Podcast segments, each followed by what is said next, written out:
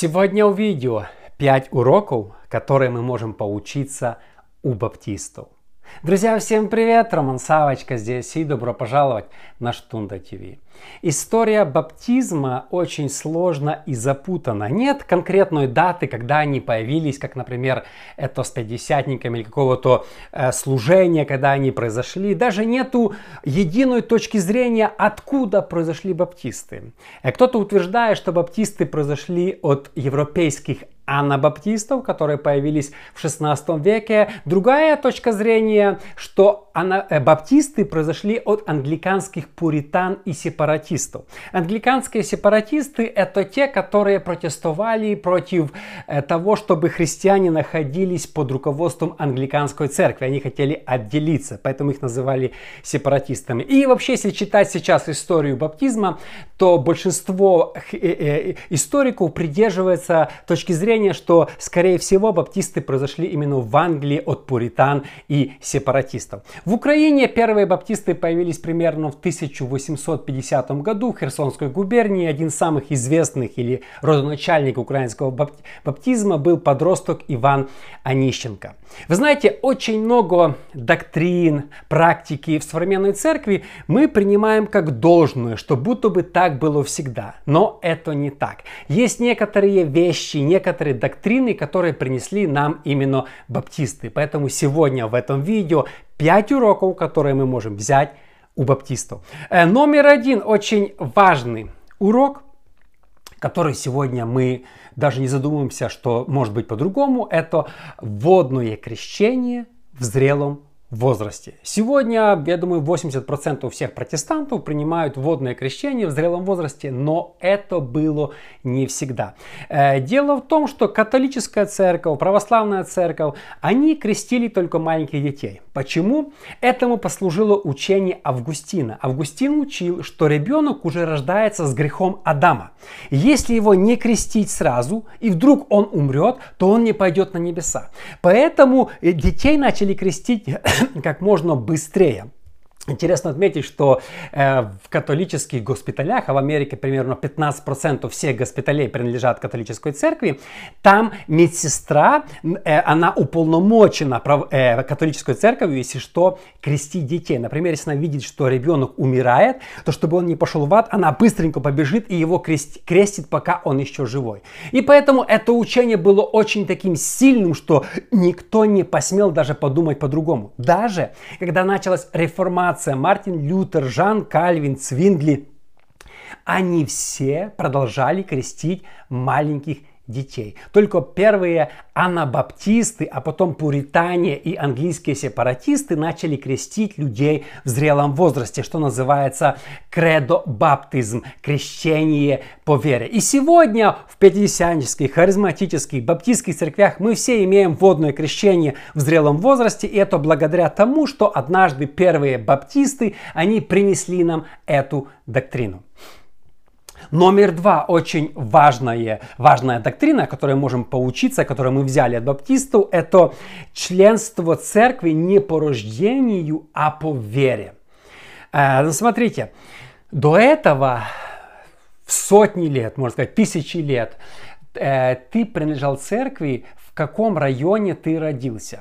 Если человек рождался э, там, где доминировала католическая церковь, он автоматически принадлежал католической церкви. Его крестили через пять дней после рождения, и он сразу был частью церкви. Потом, когда начались первые протестанты, Мартин Лютер, лютеранская церковь, кальвинистская, было точно то же самое. Например, в Германии, если ты родился в Северной Германии, ты автоматически принадлежал к лютеранской церкви, если в Южной – католической. То есть твое, твоя локация географическая моментально тебе давала право на какую-то церковь. Где ты рождался, там ты и был. И членами становились тогда не, не то, что как сейчас там объявляем вас членами церкви после водного крещения, все, теперь вы там э, в списках церкви. Нет, раньше только ты родился, были церковные книжки, тебя записали, и ты автоматически принадлежишь к церкви.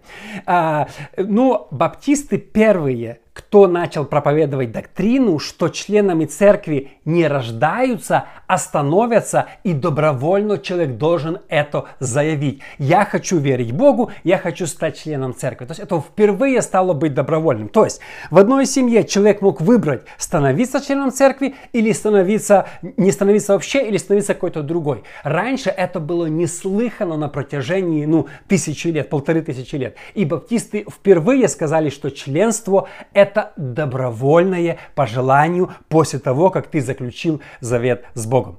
Номер три, очень важную доктрину, которую принесли баптисты, это церковная дисциплина. Очень спорная доктрина, я сейчас вернусь к тому, что сейчас мы ее практически не практикуем, но баптисты начали говорить, что если человек э, заключил завет с Богом, принял водное крещение, стал членом церкви, теперь его жизнь должна соответствовать обязательно Библии. Если человек принял водное крещение, был членом церкви, но продолжать грешить, например, ругаться матом, э, изменять жене, или разводился, или делал какие-то другие явные грехи, то собирали членское служение и снимали этого человека с членом церкви или применяли разную другую дисциплину. В некоторых церквях было 2-3 разных уровень наказания, но была церковная дисциплина. До этого ни у католиков, ни православных этого не было. То есть, ну, даже если мы знаем во многих православных церквях, ты живешь как ты хочешь, главное, ты принял водное крещение, то, что там изменяешь жене, материшься, обманываешь, это не играет роли. Баптисты, они впервые выдвинули это, что очень важно, чтобы была церковная дисциплина, чтобы люди боялись. Я вырос в традиционной пятидесятнической церкви, у нас тоже была церковная дисциплина. Если человек вел нехристианский образ жизни, его ставили на дисциплину.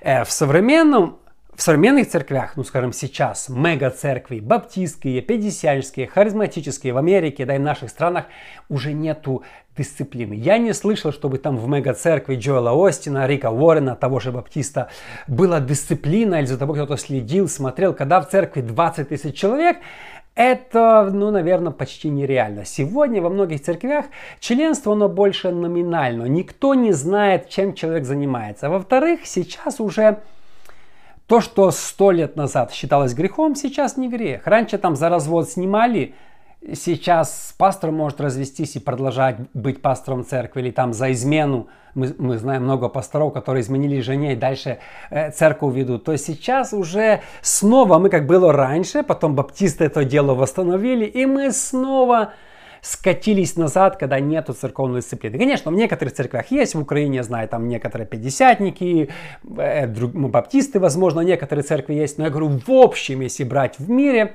то сейчас, к сожалению, я думаю, уже нету церковной дисциплины.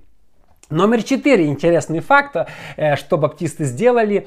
Пастор выбирается общиной.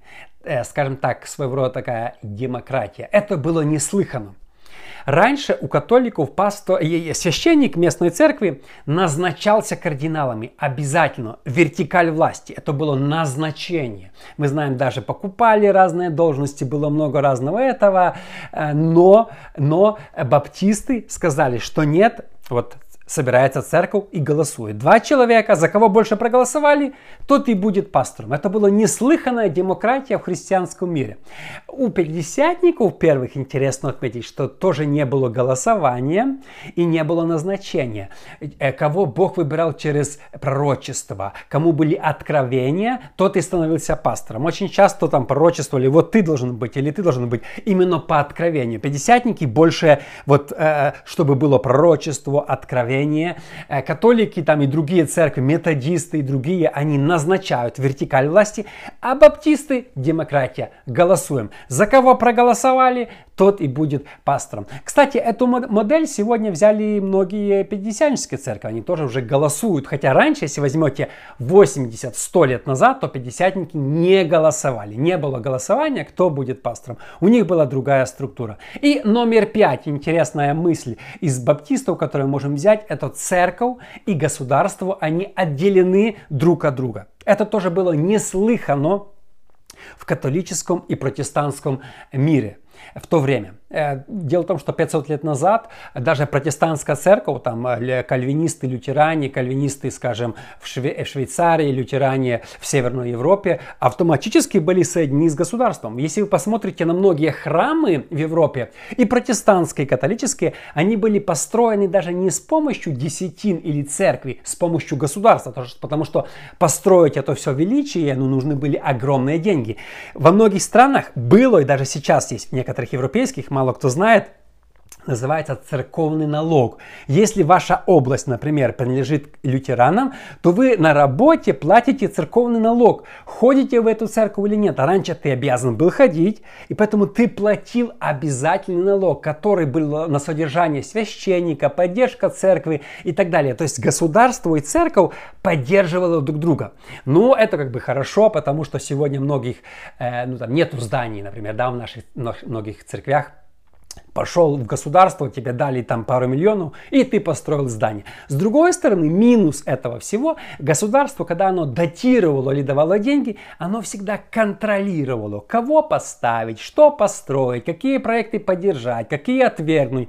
И священники постоянно бегали именно к представителям власти и решали эти вопросы. Мы знаем, что православная церковь до революции тоже, она была полностью интегрирована в государство. Оно все назначалось, все связывалось, все было а, одно, но баптисты, они первые, кто сказали, мы хотим новую модель, чтобы государство не вмешивалось в наши дела, и мы также независимы от государства, мы полностью зависим от наших э, пожертвований, от десятин, церкви и храмы будем строить за свой бюджет, но зато мы будем свободны. Друзья, спасибо огромное, что вы смотрите мой проект Штунда ТВ. Напомню еще раз, если вы еще не подписаны на мой YouTube, обязательно подпишитесь, потому что здесь на канале, как вы видите, я поднимаю разные интересные темы. История церкви, доктрины, семья и отношения. Спасибо всем огромное. Увидимся с вами в следующий раз.